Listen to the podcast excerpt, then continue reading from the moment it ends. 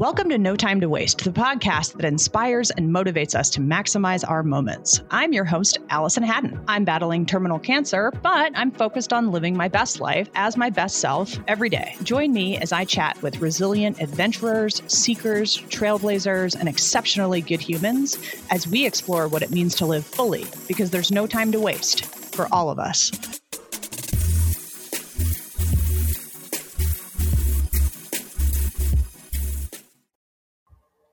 Ever wonder what dying is like? I don't mean in like the metaphorical sense. I mean like literally what each stage at the end looks like mentally, physically, down to every detail. Well, today you'll meet Oceana Sawyer, who's a death doula. I recently learned that just like birth doulas, who help bring a life into this world at the beginning, a death doula helps actualize the emotional and spiritual wishes of the dying at the end working both with the person dying and their family to navigate through the whole end of life process.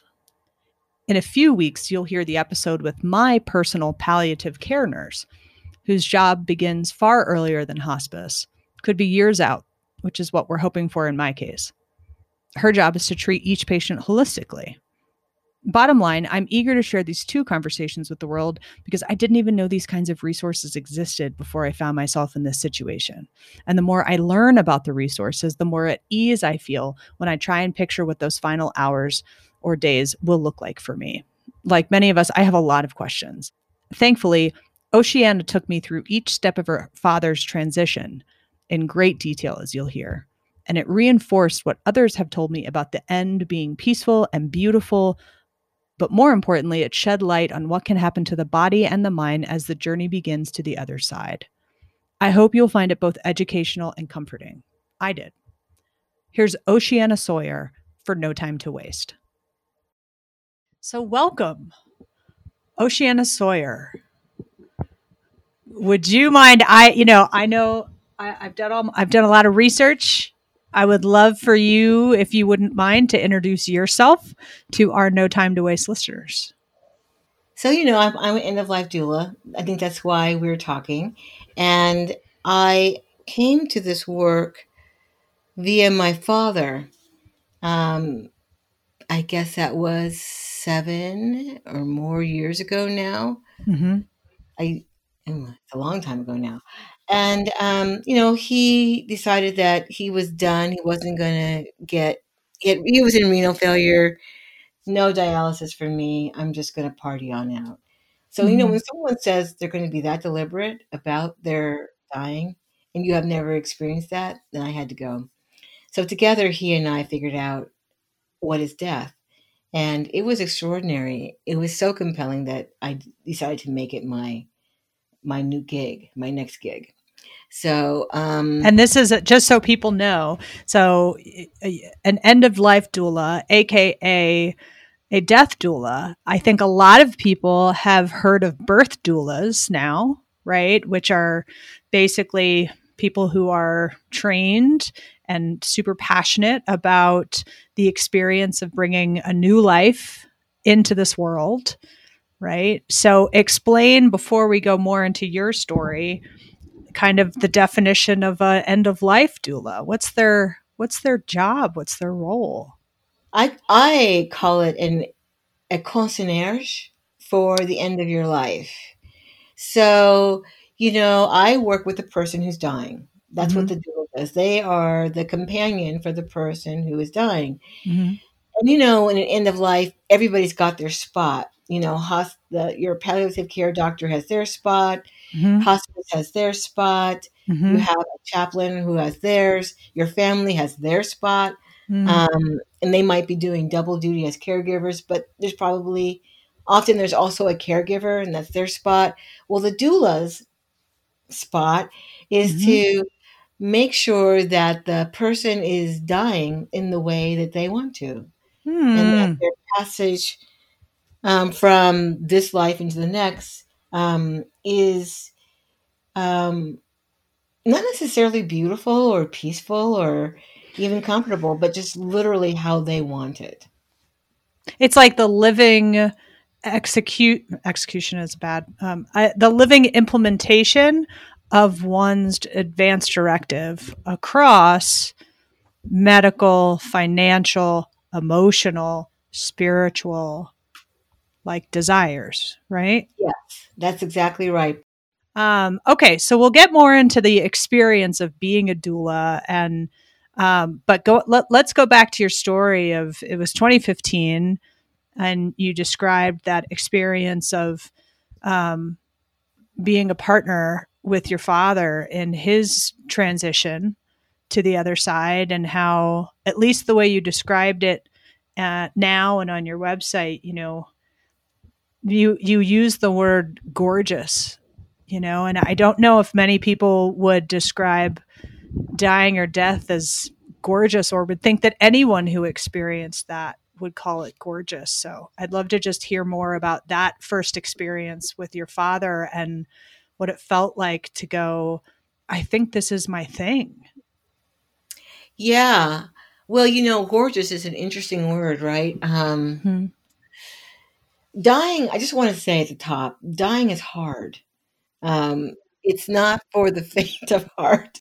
It's um, it's physically not easy, and yet, so I just want to say that, and yet, in the active dying phase, a type of grace comes in, just like childbirth. You know, uh, I I've not personally birthed a child. I've been at a birth, and what I notice is that um, this sort of liminal space opens up where all things are possible.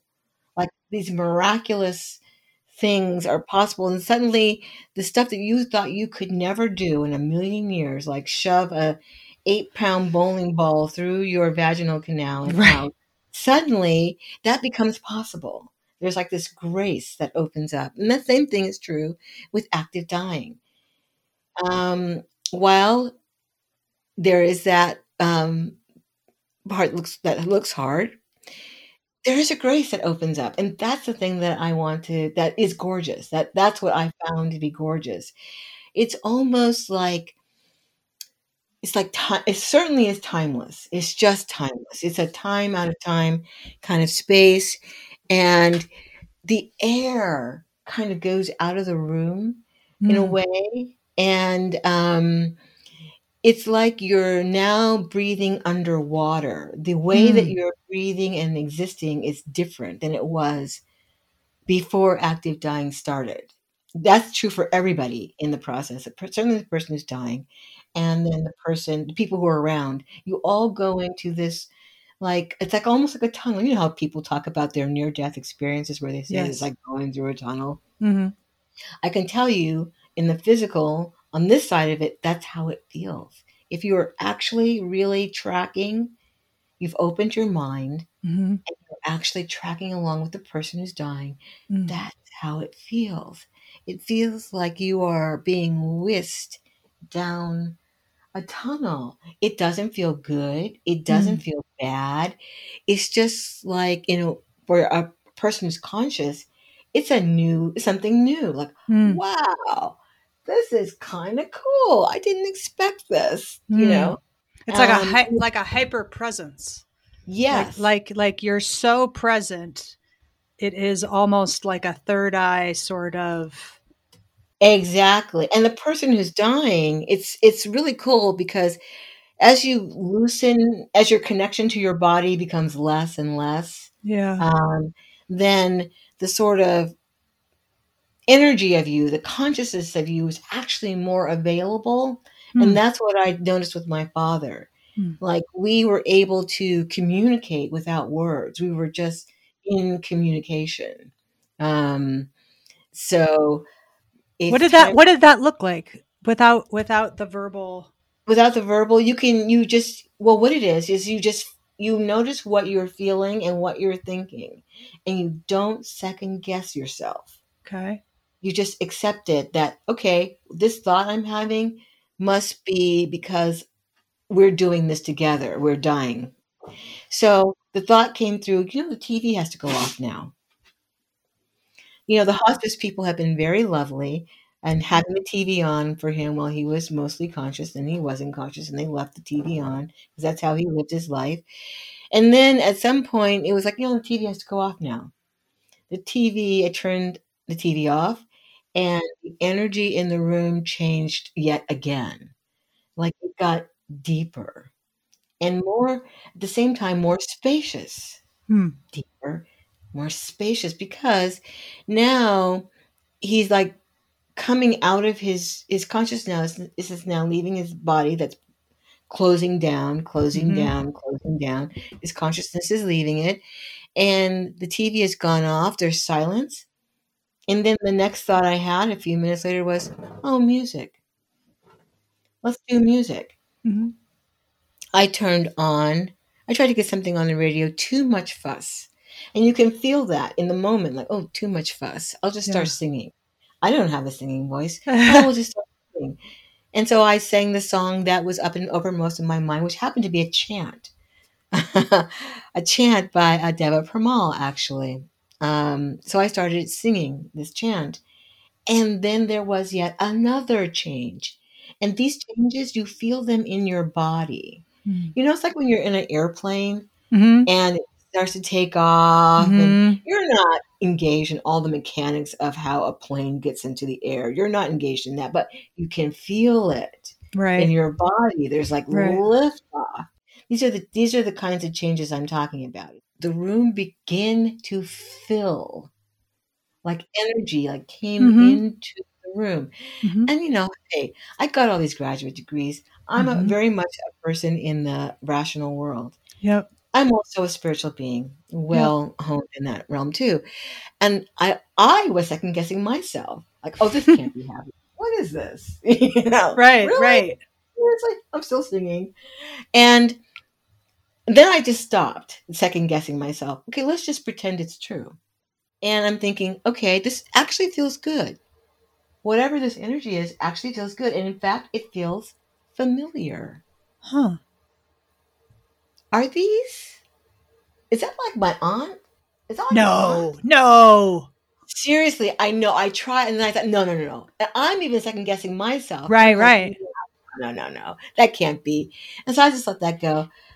But then I just, it, it was like blaring in my head. No, okay, let's just pretend. Let's just pretend this is my aunt. Right. Oh, and this, oh, and this, oh, that's my, oh, my, my father's father, my grandfather. Oh, the room. And then there were people I could not identify. And it was Uh-huh. just like a, a Greek chorus showed up energetically. And I got to tell you, it felt good. Allison, it felt familiar. Yeah. And you know that thing they say about how, how when people who are dying will often express having seen someone who's already died, a, fa- a family member, oh, you know, so and so was here last night. That Mhm. happens all the time.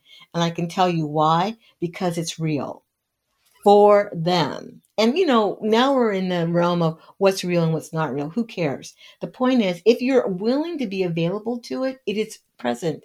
You can have this experience. I just, okay, fine. The ancestors are here and you have come to take him home or there with you. And I'm like, yeah, okay, good. I'm, I'm down with that. And then it's getting kind of like weird. But then I thought, well, maybe I'll ask a question. Is there something else I should be doing right now? yeah. Did you get any message? No, they say, no, this, this is good. You doing this. Oh, and by the way, you can stop being so afraid and just be in your heart.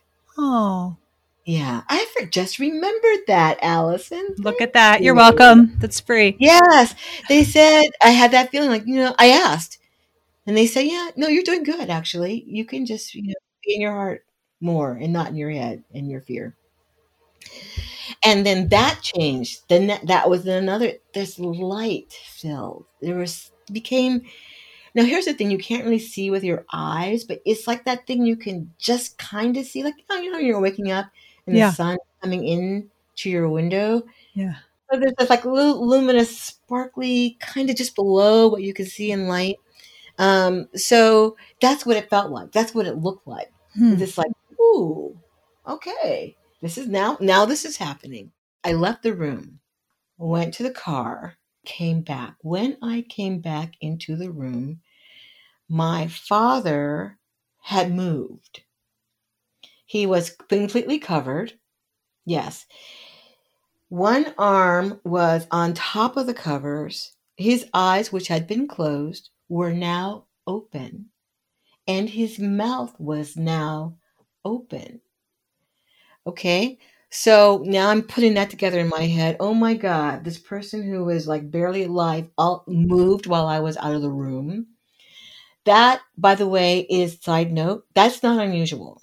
You're still aware as you're dying, Yeah. and you can. Your last sense to go is your hearing. Okay. So, if you can, dying people often will choose that moment when their loved one is out of the room to go. And there's um there's um so there's a um um what's the word I'm looking for? It begins with a V. There's a willfulness. There's a, a volition. There we go. So there's volition in that. You can. And sometimes, you know, people will say, by the way, before they go to sleep, you know, there are a lot of stories of people who like, I'm not going to be awake and I'm not going to be here in the morning, so I just want to say goodbye to you now and blah blah. Like consciously, like Yeah. fully lucid. or, or or those people who hang on until so and so gets off the plane and arrives in the room and then they That die. crazy. That is a volition. That is Yeah. you can't like like uh, will that away or Right. rationalize that away. That is just volition. So I left. He decided that he was going to now see God because I tell you what, when I came back in the room and the look on his face, that is what it looked like. That is the only words I could choose, I could find to describe this expression on his in his eyes His And eyes his were open. mouth His mouth was open. and the way that he had obviously done something like that. And he was not breathing. And I thought, oh, did I miss his last breath? And then there was, I stopped breathing and I'm just there Right, waiting. right. So I was there and not breathing and watching. And he did. He took one more breath. It was like something inside him reached for air, Hmm. which he kind of like reached for. And then his body kind of collapsed. Wow. It was um yeah, he did that, took that last breath, and then I waited.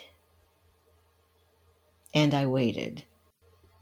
It was palpable. It was like a crushing sort of like, but not uncomfortable. But you know how someone puts a heavy blanket on you? Yeah. Like a, it was Like like, a- a weight. Like a weighted blanket. yeah. It was almost like a birth, how you get pushed then at the end through that Yeah. last bit of the canal. It Yeah. was like that. It was like it's compressed, and then if there's a release Okay. because then the room there's this crushing, and then there's like a lightness. It's not empty, but there's sort of like a a lightness then opens up, like. A crack opened up. He went through it, and now he's he's like not in the body. He's gone. Wow. He's still around, but he's not in the body. He's gone, Yeah. and there's a lightness that comes. And at that moment, I thought, okay, he's dead. I then, by the way, you should know this too. Anybody who's attending Yeah. you or attending anybody, electronics do not work immediately before and immediately after a person dies. in the room. In the room, yes, this is so common. Electronics, like um, things that require a frequency. you Okay, know, like your cell phone. Yes, like your cell phone. This is so common that the hospice nurse tells me, "Oh yeah, we don't even try anymore." We tell people. What? What I did at the moment that my father died was I then tried to call my brother. oh, My brother, who's like on speed dial, just like press a press a button. You know, right. it would not work. What? I just was like pressing this button and pressing this button and pressing this button. I had bars, but I could not get this call to go through. That moment, I broke down. Hmm. And like a miracle, I break down, and the hospice nurse walks literally into the room at simultaneously. Hmm. So now I am enfolded in the arms. This person never spoke a word. She comes right in, Oh. puts hmm. her arms around me. Now I gotta tell you, this was a six foot tall sister. Okay. Huge sister. Just wrapped me in her arms and I just bawled like a baby. And she just all she said was yes. Let it go. Oh. When when I started stopped crying, it was an I didn't like will myself. It was like, okay, that was enough of that experience. Mm. And then I was shaking and I just sat down with next to my father and she left. So, and then the ancestors slowly started to leave. It was very gradual. So that's what I mean. So, this liminal space that my father and I were in together, that space, Mhm. that was the moment after that, right after that, I thought, you know what? I can do this. Hey squad, it's former guest Ethan Zohn here. At the end of today's episode, I'll be interviewing tennis star James Blake on behalf of Active Against Cancer to learn how he was able to bounce back to the top of the table after some major injuries and caring for his father during his fight with cancer. So stay tuned. So, um, after a couple more of those experiences, I decided to make that a formal my next gig. I had retired. I was already not um, employed in my corporate job anymore. Um, Which, sorry, I- just to inter- hold on, I just want to let listeners know. So, Oceana has a, a corporate background, just like I do, um, where she was doing uh, corporate training uh, with uh, education and organizational behavior and organizational development, right, for uh, companies like Hewlett Packard um, and for Levi Strauss. So, to to make a transition from that type of a role, um, you know, uh, it's making more sense now, especially that beautiful um, sort of rendition of, of your experience with your dad. Um, and I and I have to say, um, I interviewed uh, Rabbi Steve Leder. He talked about, you know, how he's never been with anyone at the moment of their passing or even just prior when the person dying was scared or anxious um, Hmm. that they always have been uh, in a place of presence and peace and acceptance and that hearing his um, his explanation and even just hearing your experience with just your father but i'm sure so many people after it brings me as a person who is hopefully i mean we're all dying right mhm. um, mine's definitely going to happen probably sooner than most um, but it brings me so much comfort to hear that and to hear hear you get so specific and and so eloquently describe the spiritual space and the spiritual impact and the emotions of of those moments um yeah selfishly i'm just so grateful um that you were able to get that specific because i will think back on it a lot when i fear when i find myself in a place of fear right? And i will remember what rabbi steve um, told me and i will remember what oceana told me about what it's like and that it's not something to be afraid of. And um, it shouldn't have the the darkness and the the sadness. Like you know it, it can it can be a beautiful experience as well. A sad one for the people left behind you know but a beautiful experience. And um, i just i just want to thank you for going back there Jen Matthews. Do you know who she is? Jennifer I don't. Matthews. No. You must. You must um, look at her her TED talk. okay She does a TED talk that that is so controversial. It has a disclaimer on it whoa that says, you know, this may not be whatever. This may challenge your views about death. But her partner um, got a type of cancer that was um, fast moving. And so um, her partner started slowing down. They got a diagnosis, and her partner was gone, I believe, within three months or less. Ooh. So it happened very fast.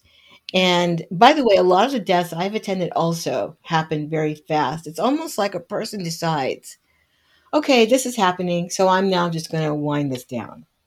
But what they did on the way to this death was there was laughter, Hmm. there was celebration, there of course there was acknowledgement about the hardness and the loss and the sadness. There was all that, but there was also this deliberate input of this other Mm. experience. And so that when this um, Jen's partner died, they had done everything. They had said everything. It was Yeah. complete. And they had created this container of, of love and joy. Mm. So that when her her partner died, it was a glorious experience. Um, and she talks about this in the video. So I mentioned that to you because um, this these are deliberate steps that you can take Yep. to have your passing be how you want it. How do you? But here's the. I'm so into that. I'm so into that. Anybody that knows me, I've lived my life like there's no time to waste, you know, and that has included everything that I talk about, maximizing moments, focused on gratitude, human connection, and joy.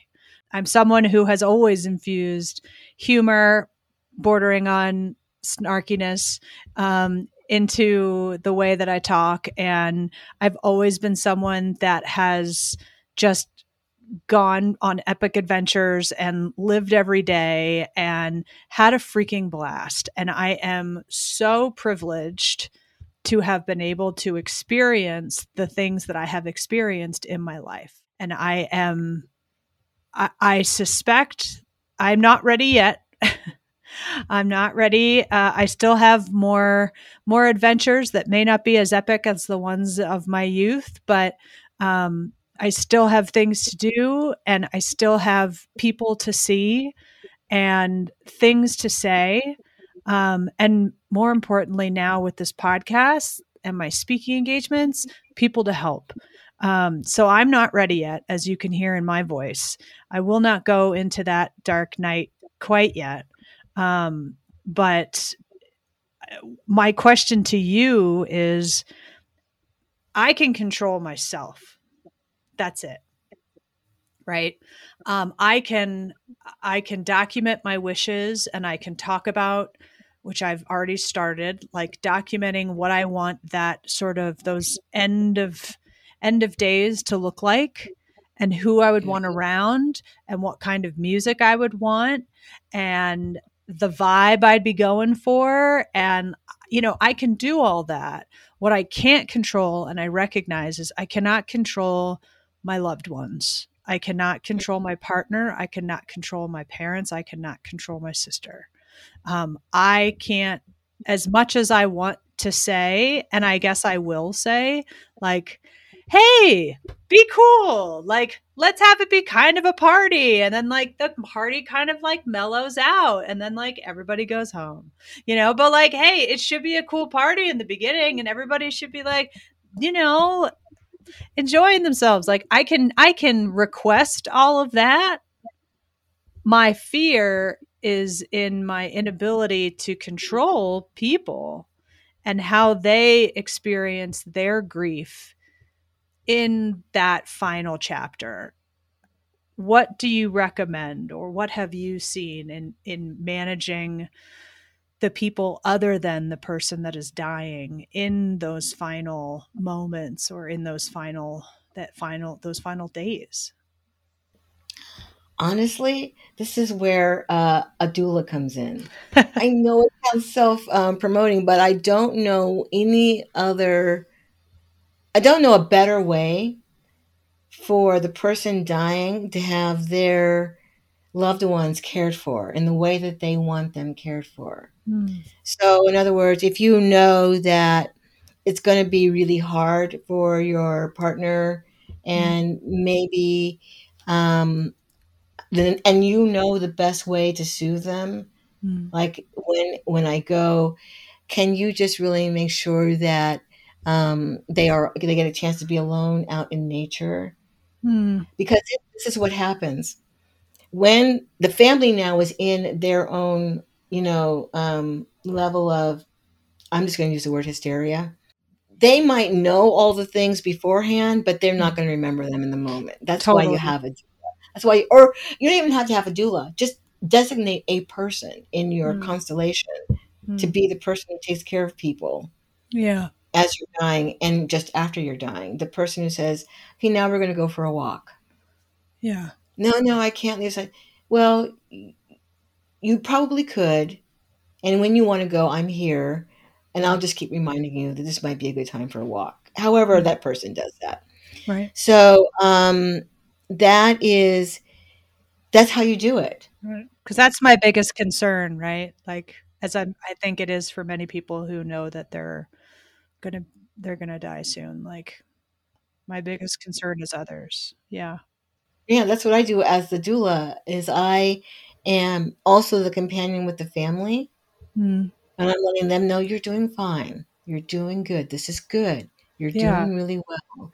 And your job now is to make sure that the person who's dying knows that you are fine because you, in fact, really are. Mhm. Uh, I get it. You're sad, but you're fine. And you got to keep telling them that. yeah. You're, I'm good. I'm going to be You're fine. doing great. Yeah. You're doing great. Go ahead and go. You can know that you've done all the stuff, in fact, for that person logistically to be fine, to be Mm. okay. And then you have made sure that there is a person, a companion around who can who's familiar with this space, who can hold them in their grief. And tend to them. Mm. That's all stuff that you, you know, it's funny. I've never actually had this level of conversation with someone who's dying about how to take care of their um, loved ones. I told you emo- you needed to come on the podcast. I had to pitch The you. on- I know. I you have evolved my practice just talking with you, um, and people do a good job of the of the logistics, Mm. you know, the practical stuff. But that emotional tending, Mhm. that is where people tend to uh, not be as deliberate the person dying not Right. or anybody actually Right. not be and then it comes to the doula to fill in you know Mm. okay now i can see what you could really use now is you know this and or just to be a silent presence for the person to express whatever it is, however they want to, into. That is actually, I got to tell you, mostly the job. Mhm. I tell people this all the time who are, I want to be a death doula. You know, like I do, you know, there's not that much. Wow. To me, that is the great gift of death, dying, is you get to you get to this understanding about the boundaries between us are Mm. very um ephemeral. Mhm. There's really you know we try to make this we try to make hard boundaries and know this and know that and Mm. um but when you get down to the end, you kind of can really feel that those boundaries just become fuzz. Mm. And so just the being with. So when I'm I'm talking about boundaries in terms of even words, Mm. like you you often people will try to want to claim something like, okay, well now they're dead and now we're supposed to do this. Mm. And it's like you don't have to do, you don't even have to go there. Right. All there is is what's happening right now. Right. Oh God, I can only imagine. Have you dealt with? Um, have you found yourself in situations with clients where, you know, you've had this great relationship with the the person who's dying, and and they pass, or during that process, you're you're sort of inter intermixed with their people, and kind of like you were describing the sacred space that you had created with your father and not wanting Mhm. to muck it up with other energy like you know um have you encountered other people who have sort of tried to muck up those final moments or the, the oh moments yes, after? and here's the, and, here's the thing. this is another. Oh, you're getting one. Of, you're getting to know one of my secret superpowers as a doula. Here it is. It's called presence. Hmm. This is a space that's um, you don't need words in this space. Hmm. So it becomes how you're being in space. So because I'm there and I am grounded and holding this particular kind of space, Right. what I have found is that anybody, the, the family member, whoever is going, ah, Okay, breathe. I am now relating with them in this space. Come on, you can do this. Connect, breathe. Good. You're fine. Are they resistant to that? Oh, they are for a moment, Yeah. but I, I, I have not had the experience because I have space. I have Right. presence, so I, I can do this. So I'm just like, okay, stop, breathe. Mhm. This is how we're going to be in this space. I don't even actually say those words. I just say breathe. Hmm. You're fine. hmm Do you need to be someplace else for a few minutes and then you can come back? That's okay. That's really good. You're doing really good. You're like protecting that space for the person. Yes, I am. And they and they know that. Yeah. And so the communication comes through like, "Oh, I am not actually being appropriate in space." right. Get the fuck out. So I will be leaving now and get my shit together and then I'll Yeah. come back. Yeah. And then they come back and say, oh, okay, here you are. Good. Because You're- you know what, not- Allison, Allison wouldn't want your crazy energy. Like, get your shit together and you come back when you're calm. Um, I want to be respectful of your time. This has been incredible. I would like to talk to you for approximately six more hours. Um, but rounding up, rounding up, um, is there anything you would like again? Because this is this is not the death community. This is uh, the general pop, uh, general population. Is there anything you would want the general population to know, or anything you wish people understood? Any any like words you just would want to share that you haven't already? Because this has been incredible.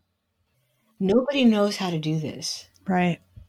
Uh, so, however you're doing it, it's probably just fine. Mm. So I want to say, cut yourself some slack. Mm. I I actually very rarely say to people, "You're fucking this up."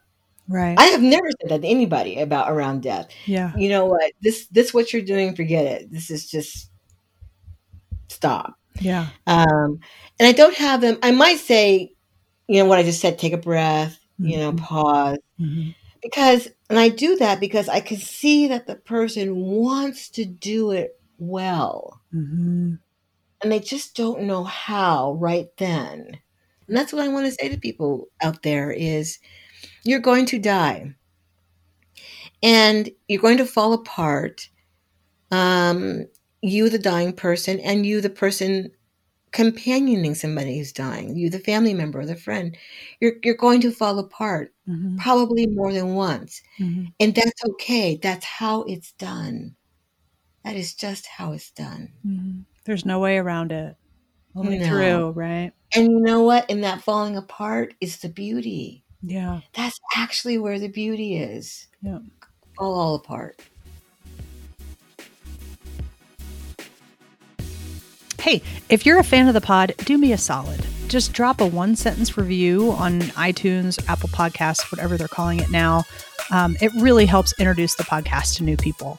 And for more motivation or to contact the show, head to no time to or follow us on Instagram at no time to waste project.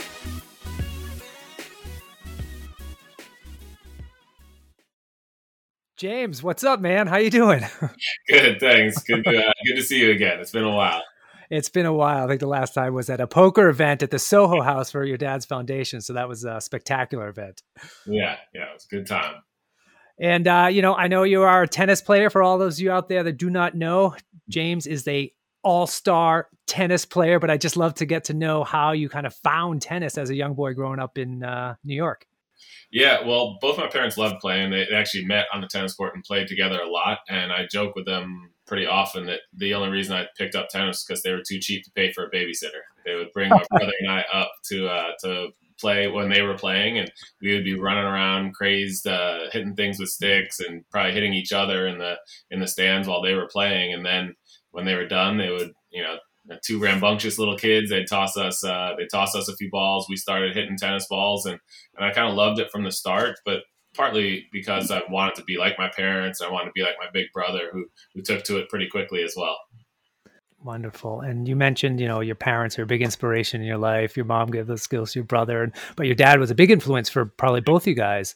Um, and you know, I know your dad, you know, went through some health challenges, and he's he's not with us today. And that's kind of how you're connected to the cancer fight. So I'd love if you could just share a little bit more about, you know, your father and your father's story and kind of what happened at that time of your life. Yeah, so my dad was always the, the biggest preacher of hard work, and um, he, he always practiced what he preached. You know, the guy never missed a day of work. He did everything he could to, to make himself better. Unfortunately, he got sick, and we got the diagnosis in 2003, and um, it was cancer of the stomach lining, and it spread to his lungs, to his esophagus, and uh, and really all over. And um, it was unfortunate. He did everything he could to fight. I mean, like I said, hard work was uh, was what he prided himself on, and he did every experimental procedure, every experimental treatment, everything he could to, to possibly get better. It was um, it was unfortunate that something like that had to, to had to happen, and that was why then the fight started with me to to make foundation. If he had uh, more time, if he had more ability to fight, uh, this diagnosis from from an early stage, I think he would have uh, he would have still been around. So I want to make sure everyone has that fighting chance to make those adjustments in their lives and uh, and do whatever needs to be done and, and rely on the science that's going to hopefully uh, heal plenty more people. Wonderful. I mean, thank you for doing that. At that time of your life, I think around 2004 or five, you yourself went through some pretty serious health challenges, coupling that with, you know, what your father was going through. You know, what was that like? Yeah, that was a, a crazy time, and what uh, was the inspiration for my first book um, because it was just, you know, in a, in a, sad way, it was remarkable what was going on at that time. I, I, I think that I still said then, and I say it now, that the luckiest thing that happened to me was that I broke my neck that year um, because I fractured vertebrae and um, was sent home. I immediately went back to New York from Rome where I did that, and um, that was the last six weeks of my dad's life. So I made it so that he didn't feel like I was uh, getting out of my career right. to be with him, and um, I felt great just being home with him, just to be there, just to say all the things that needed to be said, and, and take care of anything that I could take care of while I was there and while I was recovering. But um, it was such a strange time where I was recovering and he was getting worse, and yeah. um, you could see it. It was at that point it was a pretty steep decline. The toll that that took on me, the stress um, affected me physically, and that uh, that gave me a, a, case of shingles and it affected me that kept me off the tour for another eight months or so but um, really opened my eyes to a lot of other things that were important. I felt really lucky to have that. It gave me a, a, different perspective. I felt even more fortunate to have the friends that i did that cared about me and it made me sort of refocus on their lives on, on how much i had missed because i was so um, uh, sort of isolated in that tennis world in that tennis bubble. And uh, yeah. uh, that's so important now yeah, and I absolutely agree with everything you said. When I was 14 years old when cancer came into my home and took my father away from me, and I just remember like, you know, I didn't want to do anything. I didn't want to come out of my mm-hmm. room. I didn't want to talk to my friends, but it was the community around me, my soccer team at the time. They're the ones that reached out and embraced me. They're the ones that reached out and reinforced, you know, like my values at a time when I felt completely alone. And I, I truly think that like, you know, nothing creates comfort and confidence more than knowing you're not alone when facing a life challenge. So I can imagine when you were dealing with all this stuff and just having everyone around you must just been a, a blessing in your life. Yeah, yeah, it was. Growing up as an athlete, whether you're a competitive athlete, professional athlete, amateur athlete, I think there are certain skills that you learn as an athlete that can translate well to whether it's overcoming a health challenge like shingles or broken back or even taking care of a loved one like you know your parents so do you do you agree with that are there any skills that you feel you learned as an athlete that helped you going through these times of crisis? Being able to deal with the highs and the lows of, of any situation and, and, still finding the best path, mm. that ability to improve, that ability to every day find a way to make yourself better. And um, when you're dealing with um, situations like health scares, health, um, real serious health concerns, um, sometimes there's not much you can do. Sometimes the best thing for you is to rest, and you know you have to just commit to knowing that like, hey, this is the best thing I can do for myself today, and that's rest. That's take this medication. That's doing a little bit of rehab or whatever it is you can do uh, to get yourself better and to improve each day. And I always felt like if you if you do what you can to improve each day, those huge milestones are going to come in the future, but they're not going to seem as distant. It's not going to mm-hmm. seem like Everest when all you're talking about is taking 10 steps today or whatever. And then the more you take it, the more you take it. Before you know it, you're at the top of that mountain. Yeah, I agree. And I mean, I kind of, as an athlete, always based my general health on like how fit I was at that moment. So mm-hmm. when I got sick and like you know, I couldn't exercise, I couldn't do anything. Um, I just felt lost, like my identity was stolen from me, you know. Um, so like when you were at, you know, third ranked 30 in the world, then you get this crazy injury, and now, like you said, you know, you you you struggled to walk to the end of the block. Yeah. You know, how did you structure your day and your time and your exercise routine to stay motivated, inspired to overcome these challenges? Well, that's where I had to had to sort of give in to knowing that I can just do my best. And even if my best right now seems kind of laughable to what I used to be doing when I was doing, you know, four hours on the court, an hour in the gym, uh, an hour on the track, now all it was was I can walk to the end of the block and then come back and maybe I can do a couple things while I'm on my back. I can do a couple crunches without getting dizzy or something. But there was a time where we would go out and the most I could do was hit for 10 minutes. And, and even that was at a slow pace, almost like hitting little mini tennis. And that's it. That's all I can do today but that's the best I can do. So I got to be accepting of that. And, you know, then, okay, next day, maybe I can do a little more, a little more. Now that's too much. I need to rest. And you just figure out what you can do and just being okay with that and say, hey, I'm going to get back there. I'm going to do this. It's just going to take, it's going to take today. This is all I can do. Tomorrow I can do a little more. Tomorrow I can do a little more. Eventually I got to that point where I could get back out on the court. So mentally, right? You know let's let's pretend now you're you're fully healthy you're back on the court. I think it'll be interesting for some folks listening to this. A lot of a lot of us are cancer survivors ourselves trying to get back into it. Um, so when you are a you know fully functioning you know star athlete and you're about to you know go for a big workout or a huge match mm-hmm. um, and you're the mental side of you's you know getting getting into you do you have any strategies to kind of get through those you know stressful situations mental blocks um, that help you perform better as an athlete because you know i mean i when i got my scans coming up you know i, I look at these things as like a, it's an athletic event and i got to mentally prepare to go in to get my scans because i got anxiety and i'm freaking out yeah. and then i just get in my own head so i'd love to hear from someone who's played at the top level maybe some mental strategies that help you get through some challenging times I would just think about I've put in this work. Uh, the shots that I need to execute now, I've practiced thousands of times. I've done this before. I know I'm 100% confident I can do this again right now. It's just a matter of, of executing what I've executed so many times. But then, you know, before the match, one of the things I would always do is just that little bit of visualization of how you mm. want it to go, how you expect it to go. And then I would still visualize. I know a lot of people want to visualize just the perfect scenario, but I also would visualize what could happen if it goes wrong. When things go wrong, like how am I going to adjust? If, if something happens, there's a plan B. And if, hey, this guy is serving unbelievable and I'm not getting any opportunities, staying focused, staying, you know, with a clear path and focusing on my serve, on things that I can control. I love that. I think that's a huge and incredible tip for some cancer survivors out there. You know, learn a little bit more about visualization because uh, you know it's huge help for me, huge help for J- James as well. Well, uh, last question is like, do you have any advice uh, for anyone out there who may be taking care of a loved one or going through a health challenge themselves right now to you know make it a little bit easier? Well, um, the one thing I would say is, is sadly, there's a lot of people that are in that situation. So uh, rely on those around you, the community.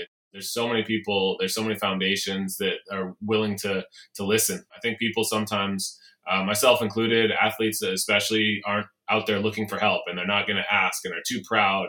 Please don't be that way. Please ask for help. Um, it's out there.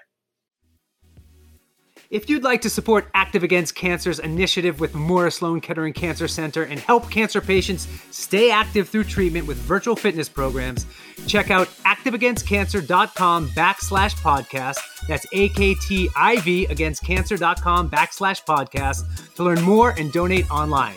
Just be sure to put in no time to waste in the comment box. So get out there and maximize your moments and keep crushing it. See you next time.